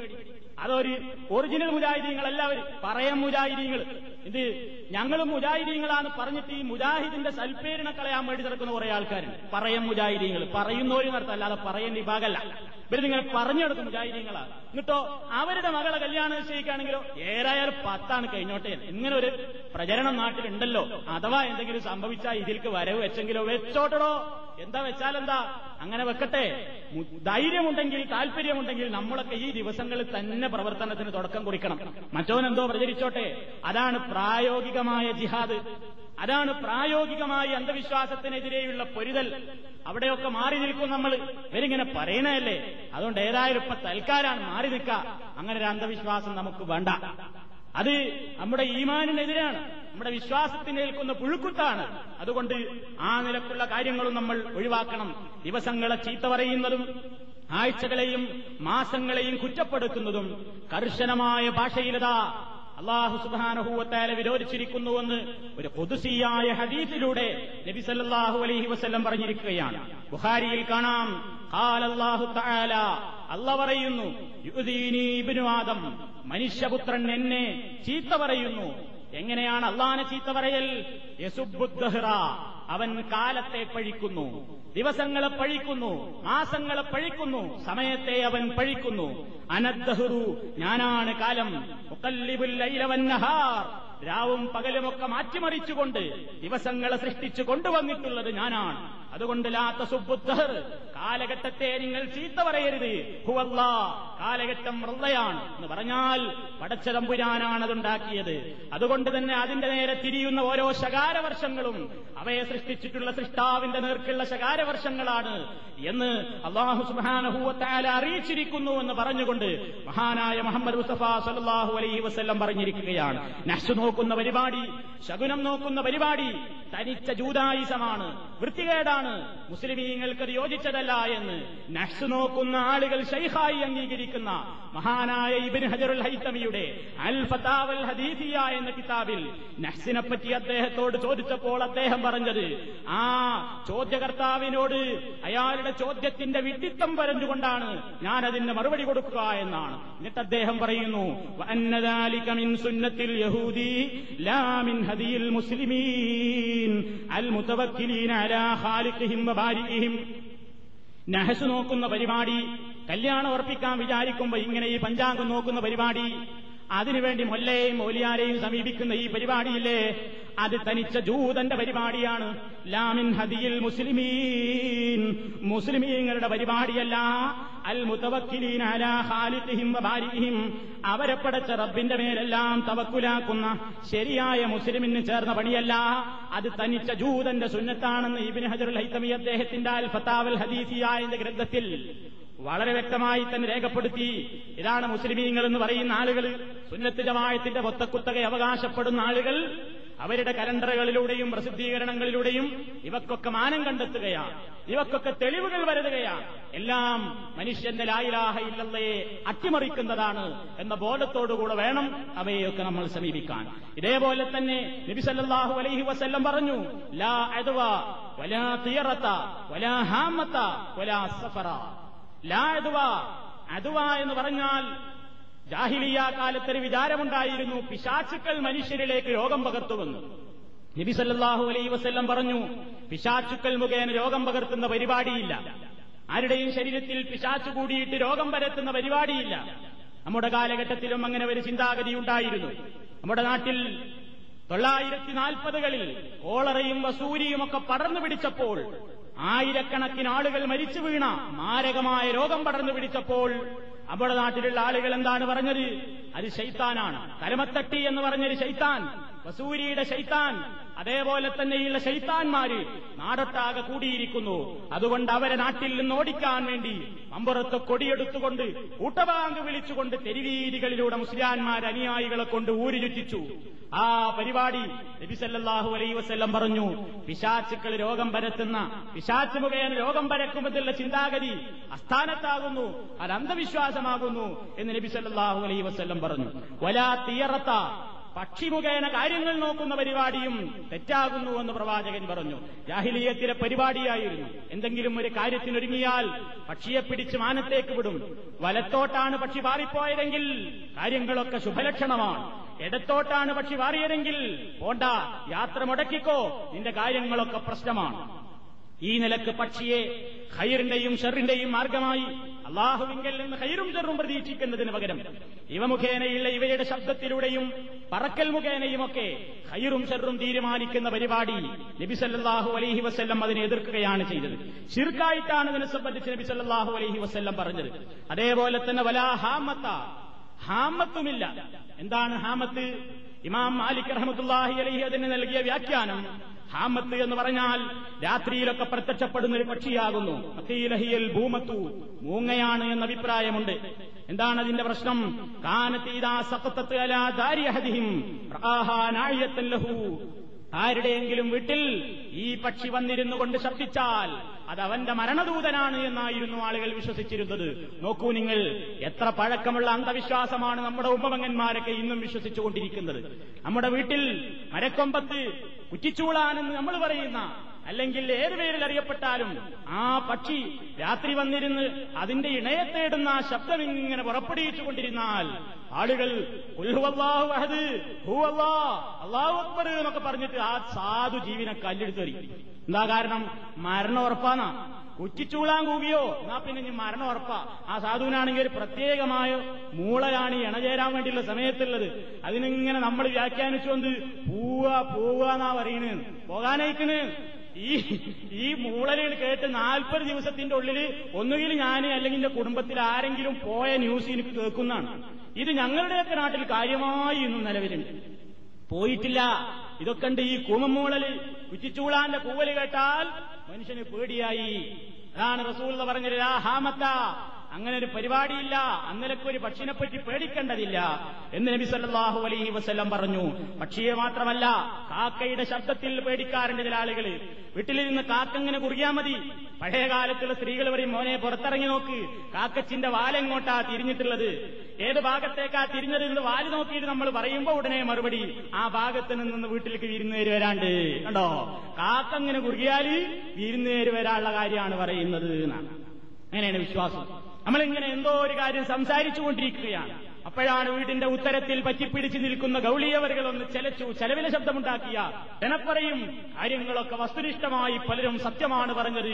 കാരണം പല്ലി ചെലച്ചിരിക്കുന്നു എന്നാ ഞങ്ങളുടെ നാട്ടിൽ പറയാം, ഗൗളി ശബ്ദം പുറപ്പെടുവിച്ചിരിക്കുന്നു. അതുകൊണ്ട് കാര്യങ്ങളൊക്കെ ഓക്കെയാണ്. ഗർഭിണിയായ ഒരു പെണ്ണ് എവിടെയെങ്കിലും കിടക്കുകയാണെങ്കിൽ സൂക്ഷിക്കണം മോളെ, മരത്തവള മേലേക്ക് ചാടരുതേ. എന്താ, പല്ലി ഗർഭിണിയുടെ ശരീരത്തിലേക്ക് തവളയും പല്ലിയും ഒക്കെ ചാടിയാൽ കുട്ടിയുടെ കയ്യും കാലും ഒക്കെ പിന്നെ പല്ലിയുടെ കയ്യും കാലും പോലെ, തവളക്കുഞ്ഞിന്റെ കയ്യും കാലും പോലെ ഇങ്ങനെ മെലിഞ്ഞൊട്ടിയിട്ടുള്ള കുട്ടികളാ പിന്നെ ഉദരത്തുനിന്ന് പുറത്തു വരാനാണ് വിശ്വാസം. ഇല്ലേ, ഇല്ലെങ്കിൽ നിങ്ങളില്ലാന്ന് പറ. തീർച്ചയായും മുസ്ലിം പോക്കറ്റുകളിൽ ഈ അന്ധവിശ്വാസങ്ങൾ ഇന്നും നിലവിലുണ്ട്. ഇങ്ങനെ ഒരു നൂറുകൂട്ടം കാര്യങ്ങൾ. പുറത്തേക്കാണ്ടിറങ്ങി കാർ ഡ്രൈവ് ചെയ്താണ് പുറത്തേക്കിറങ്ങിയ ഉടനെ ചാടി ഒരു കരിമ്പൂച്ച വിലങ്ങയാടി. പൂച്ചേന്റെ ആ റോട്ടിൽ നിന്ന് അങ്ങേ റോട്ടിൽ കാ സാധു ഒരു മത്തിത്തല കണ്ടിട്ട് ചാടിയതാ. ഇവൻ വിചാരിച്ച് എന്റെ ഹൈറും ഷെറും കഴിഞ്ഞു, വണ്ടി ഒന്നും കൂടിയും പിറകോട്ടെടുത്ത് പിന്നെ മുന്നോട്ടെടുക്കും, ഒന്നും കൂടി മുന്നോട്ടെടുത്തില്ലേ പിന്നോട്ടെടുക്കും. ഇന്ന് യാത്ര വേണ്ട. ഏതായാലും പുറത്തുകാണിറങ്ങിയപ്പോഴാണ് ഒരു സാധുവായ മനുഷ്യൻ രാവിലെ തന്നെ കാണുകയാണ് കാലിച്ചാക്കമായിട്ടൊരു സാധു അതിന്റെ നിത്യജീവിതത്തിന് പണിക്കുകയാണ്. അവനെ പിരാകി പഹയൻ എന്റെ കണ്ണിന്റെ മുമ്പിൽ കാണാൻ കണ്ടൊരു നേരം നേരം വെളുക്കുമ്പോ തന്നെ ആദ്യം തന്നെ കാലിച്ചാക്കും കാലിക്കൊട്ടയുമാണോ വേണ്ടത്, നിന്റെ ജീവിതാകെ കാലിയാണ്. ഈ ശൈത്താൻ ഇതാരാ തോൽപ്പിച്ചു കൊടുത്തത്? ഇബിലീസ്. ഇബിലീസ് അവന്റെ അനുയായികൾക്ക്, ശൈത്താൻ യുഹൂനയിലാ ഔലിയായിഹിം, ശൈത്താൻ അവന്റെ മിത്രങ്ങൾക്ക് ഓരോന്ന് പറഞ്ഞ് തോന്നിപ്പിച്ചുകൊണ്ട് വസുവാസുണ്ടാക്കിക്കൊണ്ട് അവന്റെ ഈമാനിനെ പൊക്കറ്റടിക്കും. ഈ ഒരവസ്ഥയാണ് നമുക്കിന്നുമുള്ളത്. ആരും ഇതിൽ നിന്നും ഒഴിവല്ല. പലരും അവരുടേതായ പ്രശ്നങ്ങൾ വരുമ്പോ ഇതിലൊക്കെ അല്പസ്വല്പമൊക്കെ ഭാഗവാക്കുകളാകാറുണ്ട് എന്ന സത്യം നമ്മൾ നിഷേധിച്ചിട്ട് കാര്യമില്ല, അത് ഒഴിവാക്കണം. അങ്ങനെ ഒരു ചിന്താഗതി ഉണ്ടാകരുത്. നമ്മുടെ ഹൈറും ഷെറും തീരുമാനിക്കാൻ ഒരു പക്ഷിയുടെ ശബ്ദത്തിന് ഒക്കില്ല, ഒരു ജന്തുവിന്റെ റോഡ് മുറിച്ച് കിടക്കലിന് പറ്റില്ല. വീട്ടിൽ കണ്ട് ഇറങ്ങിയാണ്, അല്ലെങ്കിൽ നല്ലൊരു കാര്യത്തിന് വേണ്ടി ഇറങ്ങിയാണ്, അപ്പോഴാണ് കുട്ടിയുടെ കയ്യിൽ തീപ്പൊട്ടിക്കൊള്ളി കൊണ്ടെന്ന് തീപ്പൊള്ളി. ആ നല്ലൊരു കാര്യത്തിന് ഇറങ്ങുമ്പോ തന്നെ വീട്ടിൽ അപകടം, പ്രശ്നമാണ്, ഈ കാര്യം ശരിയാവില്ല. വീട്ടിൽ നിന്ന് പുറത്തിറങ്ങി അപ്പോഴാണ്, അല്ലെങ്കിൽ വീട്ടിലേക്ക് പുതിയതായി താമസം തുടങ്ങിയതാ, അന്ന് തന്നെ വീട്ടിന്റെ അകത്തളത്തിൽ ഇങ്ങനെ എണ്ണമെഴുക്കി തട്ടിയിട്ട് ഭാര്യ അല്ലെങ്കിൽ വീട്ടിലായെങ്കിലും ഒരു മെമ്പർ കാല് വഴുകിയെന്ന് വീണ് കാലും ഒന്ന് പ്ലാസ്റ്റർ ഇടേണ്ടി വന്നാൽ ഈ വീട്ടിൽ ഇനി താമസിക്കാൻ കൊള്ളില്ല, അപകടമാണ്, ദുശവനമാണ്. പാലുകാച്ചൽ, പാലുകാച്ചാത്തത് നോക്കുമ്പോ പാല് തിളച്ചു ഒഴുകിപ്പോയി, ഈ വീട്ടിൽ ഇനി താമസിച്ചുകൂടാ. ഇവിടെ പോക്കുവരവുകളുണ്ട്, ഏയ് പോക്കുവരവുകൾ, അങ്ങനെയാണ് പറയാ, പോക്കുവരവുകളുണ്ട്. അതുകൊണ്ട് സ്ഥലമൊക്കെ മാറിക്കൊടുക്കണം. ബഹുമാനപ്പെട്ടവന്മാര് വരും പോവുമൊക്കെ ചെയ്യുന്നുണ്ട്. അതുകൊണ്ട് ഉമ്മറപ്പടിയിൽ നിന്നുകൂടാ, അവിടെ ഡ്രസ്സ് ഉണക്കാനിട്ടുകൂടാ, അതേപോലെ തന്നെ രാത്രിയിൽ കണ്ണാടി നോക്കിക്കൂടാ. ഒരുപാട് അന്ധവിശ്വാസങ്ങൾ. ഇതിനൊക്കെ ശാസ്ത്രീയമായ മാനം തേടുകയാണ് നമ്മുടെ മുസ്ലിയാന്മാരുട്ടികൾ. ഇതൊക്കെ ഉണ്ടായിരിക്കാമല്ലോ, വേലിയേറ്റവും വേലിയിറക്കത്തിന്റെയൊക്കെ അടിസ്ഥാനത്തിൽ ശാസ്ത്രം പഠിച്ചിട്ടുണ്ടോ മുജാഹിദുകളെ നിങ്ങൾ എന്ന് പറഞ്ഞിട്ട് ഇപ്പൊ ഇതിനൊക്കെ മറുപടികൾ തയ്യാറായിക്കൊണ്ടിരിക്കുന്നു. ഏതന്ധവിശ്വാസത്തിനും ശാസ്ത്രീയമായ മാനങ്ങൾ നൽകുവാൻ സർക്കസ് കൂടാരങ്ങളിൽ ഇജ്തിഹാദുകളും ഗവേഷണങ്ങളും നടന്നുകൊണ്ടിരിക്കുന്നുണ്ട്. അതേ താമസമില്ലാത്തതൊക്കെ പുറത്തു വരാനിരിക്കുന്നു, അപ്പോൾ വിശദീകരിക്കാം. ഏതായാലും ഈ വക അന്ധവിശ്വാസങ്ങളെ സംബന്ധിച്ച് നബി സല്ലല്ലാഹു അലൈഹി വസല്ലം ശക്തമായി തന്നെ വിരോധിച്ചിരിക്കുകയാണ്. അതേപോലെ തന്നെ വലാ സഫറ, സഫറുമില്ല എന്ന് പ്രവാചകൻ പറഞ്ഞു. എന്താണ് സഫർ? ജാഹിലിയ കാലത്തുള്ള മുശ്രിക്കീങ്ങൾക്ക് മുഹറം മാസത്തോട് ഇത്തിരി ആദരവുണ്ടായിരുന്നു. മുഹറം പവിത്രമായ മാസമായിട്ട് കണ്ടതുകൊണ്ട് മുഹറത്തെ നഹ്സായി കാണാൻ ജാഹിലിയ കാലത്തെ മുശ്രിക്കീങ്ങൾക്ക് ധൈര്യം വന്നില്ല. അതുകൊണ്ട് അവരെന്ത് ചെയ്തു? ഏതെങ്കിലും ഒരു മാസം നഹ്സ് വേണമല്ലോ, അതുകൊണ്ട് തൊട്ടടുത്ത സഫർ മാസം നഹ്സായി പ്രഖ്യാപിച്ചു ജാഹിലിയ കാലത്തുള്ള ആളുകൾ. റസൂലുള്ള പറഞ്ഞു ലാ സഫറ, ഇങ്ങനെ സഫർ മാസം ദുശകുനമായി പ്രഖ്യാപിക്കുന്ന പരിപാടി ഇസ്ലാമിലില്ല, എല്ലാം ജാഹിലിയത്താകുന്നു എന്ന് പ്രവാചകൻ സല്ലല്ലാഹു അലൈഹി വസല്ലം പറഞ്ഞു. അതുകൊണ്ട് മനുഷ്യനോട് പറഞ്ഞു, ഈ ദുശകുനം നോക്കുന്ന പരിപാടി, അവലക്ഷണം കാണുന്ന പരിപാടി, മനസ്സിൽ വല്ലതും തോന്നിയാൽ, അങ്ങനെ എന്തെങ്കിലും ഒരു അശുഭകരമായ തോന്നൽ നിന്റെ മനസ്സിലുണ്ടായാൽ നബി സല്ലല്ലാഹു അലൈഹി വസല്ലം പറഞ്ഞത്, നീ ഇങ്ങനെ പറഞ്ഞോ, അല്ലാഹുമ്മ ലാ ഖൈറ ഇല്ലാ ഖൈറുക വലാ ത്വയ്റ ഇല്ലാ ത്വയ്റുക വലാ ഇലാഹ ഖൈറുക, അല്ലാഹുവേ നിന്റെ അടുക്കൽ നിന്നല്ലാതെ ഒരു നന്മയില്ല, നീ എന്താണ് തീരുമാനിച്ചതെങ്കിൽ അതല്ലാതെ നടപ്പില്ല, നീയല്ലാതെ ഒരു ഇലാഹില്ല, ഏത് പക്ഷിയും നിയന്ത്രിക്കുന്നത് നീയാണ്, അവക്കൊന്നും എന്റെ ജീവിതത്തിലൊന്നും വരുത്താൻ പറ്റില്ല എന്ന് നീ പറഞ്ഞേക്കുക എന്ന് പ്രവാചകൻ സല്ലല്ലാഹു അലൈഹി വസല്ലം പറയുന്നു. നമ്മുടെ വീടുകളിൽ ഈ പുല്ലിലിങ്ങനെ ചാടി നടക്കുന്ന ഒരു ജീവിയുണ്ട്. ഞങ്ങളുടെ നാട്ടിൽ നിന്ന് പുൽപോത്ത് എന്ന് പറയും, ചില സ്ഥലങ്ങളിൽ പുൽച്ചാടി എന്ന് പറയും, വേറെ ചില സ്ഥലങ്ങളിൽ പച്ചപ്പുൽപോത്ത് എന്ന് പറയും, പലതും പറയും. അത് ശരീരത്തിൽ വന്നിരുന്ന എന്താ നമ്മുടെ ഉമ്മമാര് പറയാറുള്ളത്? കണ്ടോ, നേർച്ചക്കടം വീട്ടാണ്ട് പുൽച്ചാടി വന്നിരുന്നിരിക്കുന്നു വീട്ടില്. ഏ തലയണ കിടക്കുന്ന ബെഡില് തലയണയിൽ ഈ മണ്ണട്ടാന്ന് പറഞ്ഞൊരു സാധനമുണ്ട്, അതിനെ കണ്ടാൽ ഉടനെ പറയും, പേടിച്ചോളി മക്കളെ, മയ്യത്തും വെള്ളം കുടിച്ചിട്ടേ മൂപ്പര് പോകൂ, കണ്ടോ മയ്യത്ത് ഒളിപ്പിച്ച വെള്ളം കുടിക്കാൻ വന്നതാണ്, അവിടെ എന്റെ മയ്യത്ത് ഇപ്പൊ ഉടനെ കൊൽപ്പിക്കും. എന്ത് ഉറപ്പാപ്പതൊക്കെ കൃത്യമായ അറിവാണ്.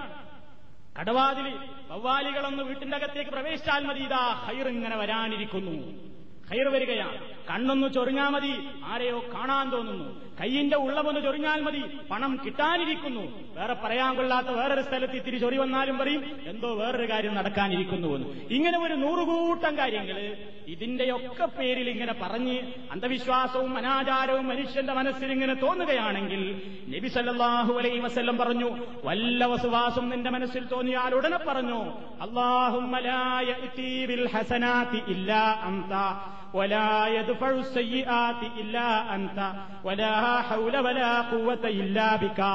എന്തെങ്കിലും ഇങ്ങനെ അശുഭകരമായി വല്ലതും നിന്റെ മനസ്സിൽ ഇബ്ലീസ് തോന്നിപ്പിച്ചാൽ ഉടനെ നീ ഇങ്ങനെ പറഞ്ഞുകൊണ്ട് രക്ഷ തേടിക്കോ, അല്ലാഹുമ്മ അല്ലാഹുവേ ലാ യഅതി ബിൽ ഹസനാതി ഇല്ലാ അൻത, നീയല്ലാതെ ഹസനത്തുകൾ കൊണ്ടുവരുന്നവൻ ഇല്ലേ ഇല്ല, റബ്ബേ നീയല്ലാതെ നന്മകൾ കൊണ്ടുവരുന്നവനില്ല, വലാ യദ്ഫഉ സയ്യിആതി ഇല്ലാ അൻത, എല്ലാ ദുഷ്ടഗുണമായ അല്ലെങ്കിൽ ദുഷിച്ച പ്രവർത്തനങ്ങളെയും തടുക്കുന്നവൻ നീയല്ലാതെ മറ്റാരുമില്ല, വലാ ഹൗല വലാ ഖുവത ഇല്ലാ ബിക, നിന്നെക്കൊണ്ടല്ലാതെ നീ മുഖേനയല്ലാതെ യാതൊരു ശക്തിയും കഴിവുമില്ല എന്ന് നീ ഉറപ്പിച്ചങ്ങ് മനസ്സിലുറപ്പിച്ചോ. എങ്കിലീ വക വസുവാസുകൾക്കൊന്നും ഹൃദയത്തിൽ സ്വാധീനം ചെലുത്താൻ ഇബ്ലീസിന്റെ പ്രവർത്തനങ്ങൾക്ക് പറ്റില്ല, ഈമാൻ ശരിക്കും മനസ്സിലുറപ്പിച്ചോ എന്ന് മഹാനായ നബി സല്ലല്ലാഹു അലൈഹി വസല്ലം നമ്മളോട് പറഞ്ഞു. ഈ കാര്യങ്ങളൊക്കെ കൃത്യമായി മനസ്സിലാക്കണം, എങ്കിലേ നമ്മുടെ ലാ ഇലാഹ ഇല്ലല്ലാഹ് പൂർണ്ണമാകും. ഇല്ലെങ്കിലോ അതിനൊക്കെ പ്രശ്നങ്ങൾ ഉണ്ടാകും. ഇതൊക്കെ അള്ളാഹുവിന്റെ ഭാഗത്ത് നിന്ന് എനിക്ക് ഖൈറും ഷർറും വരുമെന്ന ആ ഉറച്ച വിശ്വാസത്തിന് പോരളേൽപ്പിക്കുന്നതായതുകൊണ്ട് ഇവയോടൊക്കെ എത്രായിരം ആളുകൾ ഇതിന്റെ പിന്നിലുണ്ടെങ്കിലും എത്ര വലിയ ശാസ്ത്രീയമായ വ്യാഖ്യാനങ്ങൾ ഏത് വലിയ നേതാവ് എത്ര വലിയ കാലഘട്ടത്തിൽ പുറത്തിറക്കിയതാണെങ്കിലും എത്ര വലിയ നേതാക്കന്മാരും നായകന്മാരുമൊക്കെ മാതാമൃതാനന്ദമയുടെയും സായിബാബയുടെയും അതേപോലെയുള്ള വലിയവന്മാരെന്ന് പറയുന്ന ദിവ്യന്മാരെന്ന് പറയുന്ന ഔലിയാക്കളെന്ന് പറയുന്ന ആളുകളുടെ മുമ്പിലൊക്കെ പോയി ആരൊക്കെ ഓച്ചാനിച്ച് നിൽക്കാൻ തയ്യാറായാലും എന്റെ മനസ്സതിന് തയ്യാറല്ല, ഞാൻ അതിനൊരിക്കലും തയ്യാറാകുകയില്ല എന്ന ഉറച്ച ബോധം, അല്ലാഹുമ്മ ലാ യഅതി ബിൽ ഹസനാതി ഇല്ലാ അൻത വലാ യദ്ഫഉ സയ്യിആതി ഇല്ലാ അൻത വലാ ഹൗല വലാ ഖുവത ഇല്ലാ ബിക ഹസ്ബിയല്ലാഹ് ലാ ഇലാഹ ഇല്ലാ ഹുവ അലൈഹി തവക്കൽതു വഹുവ റബ്ബുൽ അർശിൽ അളീം. മഹത്തായ ആ പ്രഖ്യാപനം അർത്ഥമറിഞ്ഞുകൊണ്ട് മനസ്സിലുറപ്പിച്ചു കഴിഞ്ഞാൽ ഈ വക രൂപത്തിലുള്ള അന്ധവിശ്വാസങ്ങളിൽ നിന്നും ശിർക്കൻ പ്രവണതകളിൽ നിന്നും നമുക്ക് മോചനമുണ്ടാകും. അതുകൊണ്ട് ജ്യോത്സ്യന്മാരെയും കണക്ക് നോട്ടക്കാരെയും പ്രവചനം നടത്തുന്നവരെയും സിദ്ധന്മാരുടെയും ഒന്നും വിട്ടുപടിക്കലേക്ക് ഒരിക്കലും നമ്മളോ നമ്മുടെ മക്കളോ ഭാര്യമാരോ പോകാതിരിക്കാൻ വേണ്ട ശ്രമങ്ങൾ നമ്മുടെ ഭാഗത്ത് നിന്നുണ്ടാവുക. നമ്മുടെ പണത്തെയും ഈമാനിനെയും പൊക്കറ്റടിക്കാനുള്ള കുബുദ്ധികൾ നിറഞ്ഞു നിൽക്കുന്ന ഈ ആധുനിക ലോകത്ത് എന്ത് തന്നെ ന്യായീകരണങ്ങൾ കണ്ടാലും അവയുടെ പിന്നാലെ പോകാതെ വിശ്വാസത്തെ ലാ ഇലാഹ ഇല്ലല്ലാഹയെ കറകളഞ്ഞ നിലയ്ക്ക് തന്നെ നമ്മുടെ മനസ്സിൽ ഊട്ടിയിറപ്പിക്കാൻ നാം സന്നദ്ധരാവണം. ഈ പ്രത്യേകമായ സാഹചര്യത്തിൽ നാടൊട്ടാകെ ഈ മേഖലയിലുള്ള പ്രചരണങ്ങൾ കൊടുമ്പിരിക്കൊള്ളുന്ന ഈ സമയത്ത് നിങ്ങൾ അതിനു വേണ്ട പ്രത്യേകം ശ്രദ്ധയുണ്ടാകണം എന്നൊരിക്കൽ കൂടി ഓർമ്മപ്പെടുത്തുന്നു. ഇനി ഉറുക്ക്, അതേപോലെ തന്നെ മന്ത്രം, അതേപോലെയുള്ള മറ്റു വിഷയങ്ങളെ സംബന്ധിച്ചുകൂടി നമുക്ക് ചർച്ച ചെയ്യാനുണ്ട്. ഇൻഷാ അല്ലാഹ് അടുത്ത ക്ലാസ് മുതൽ അത് സംബന്ധമായി വിശദീകരിക്കുന്നതാണ്. അല്ലാഹു സുബ്ഹാനഹു വ തആല സത്യത്തെ സത്യമായി മനസ്സിലാക്കുവാനും അതനുസരിച്ച് ജീവിക്കുവാനും അസത്യത്തെ അസത്യമായി കണ്ടുകൊണ്ട് അവയെല്ലാം നിരാകരിക്കുവാനുമുള്ള തൗഫീഖ് നമുക്കെല്ലാം പ്രദാനം ചെയ്യുമാറാകട്ടെ.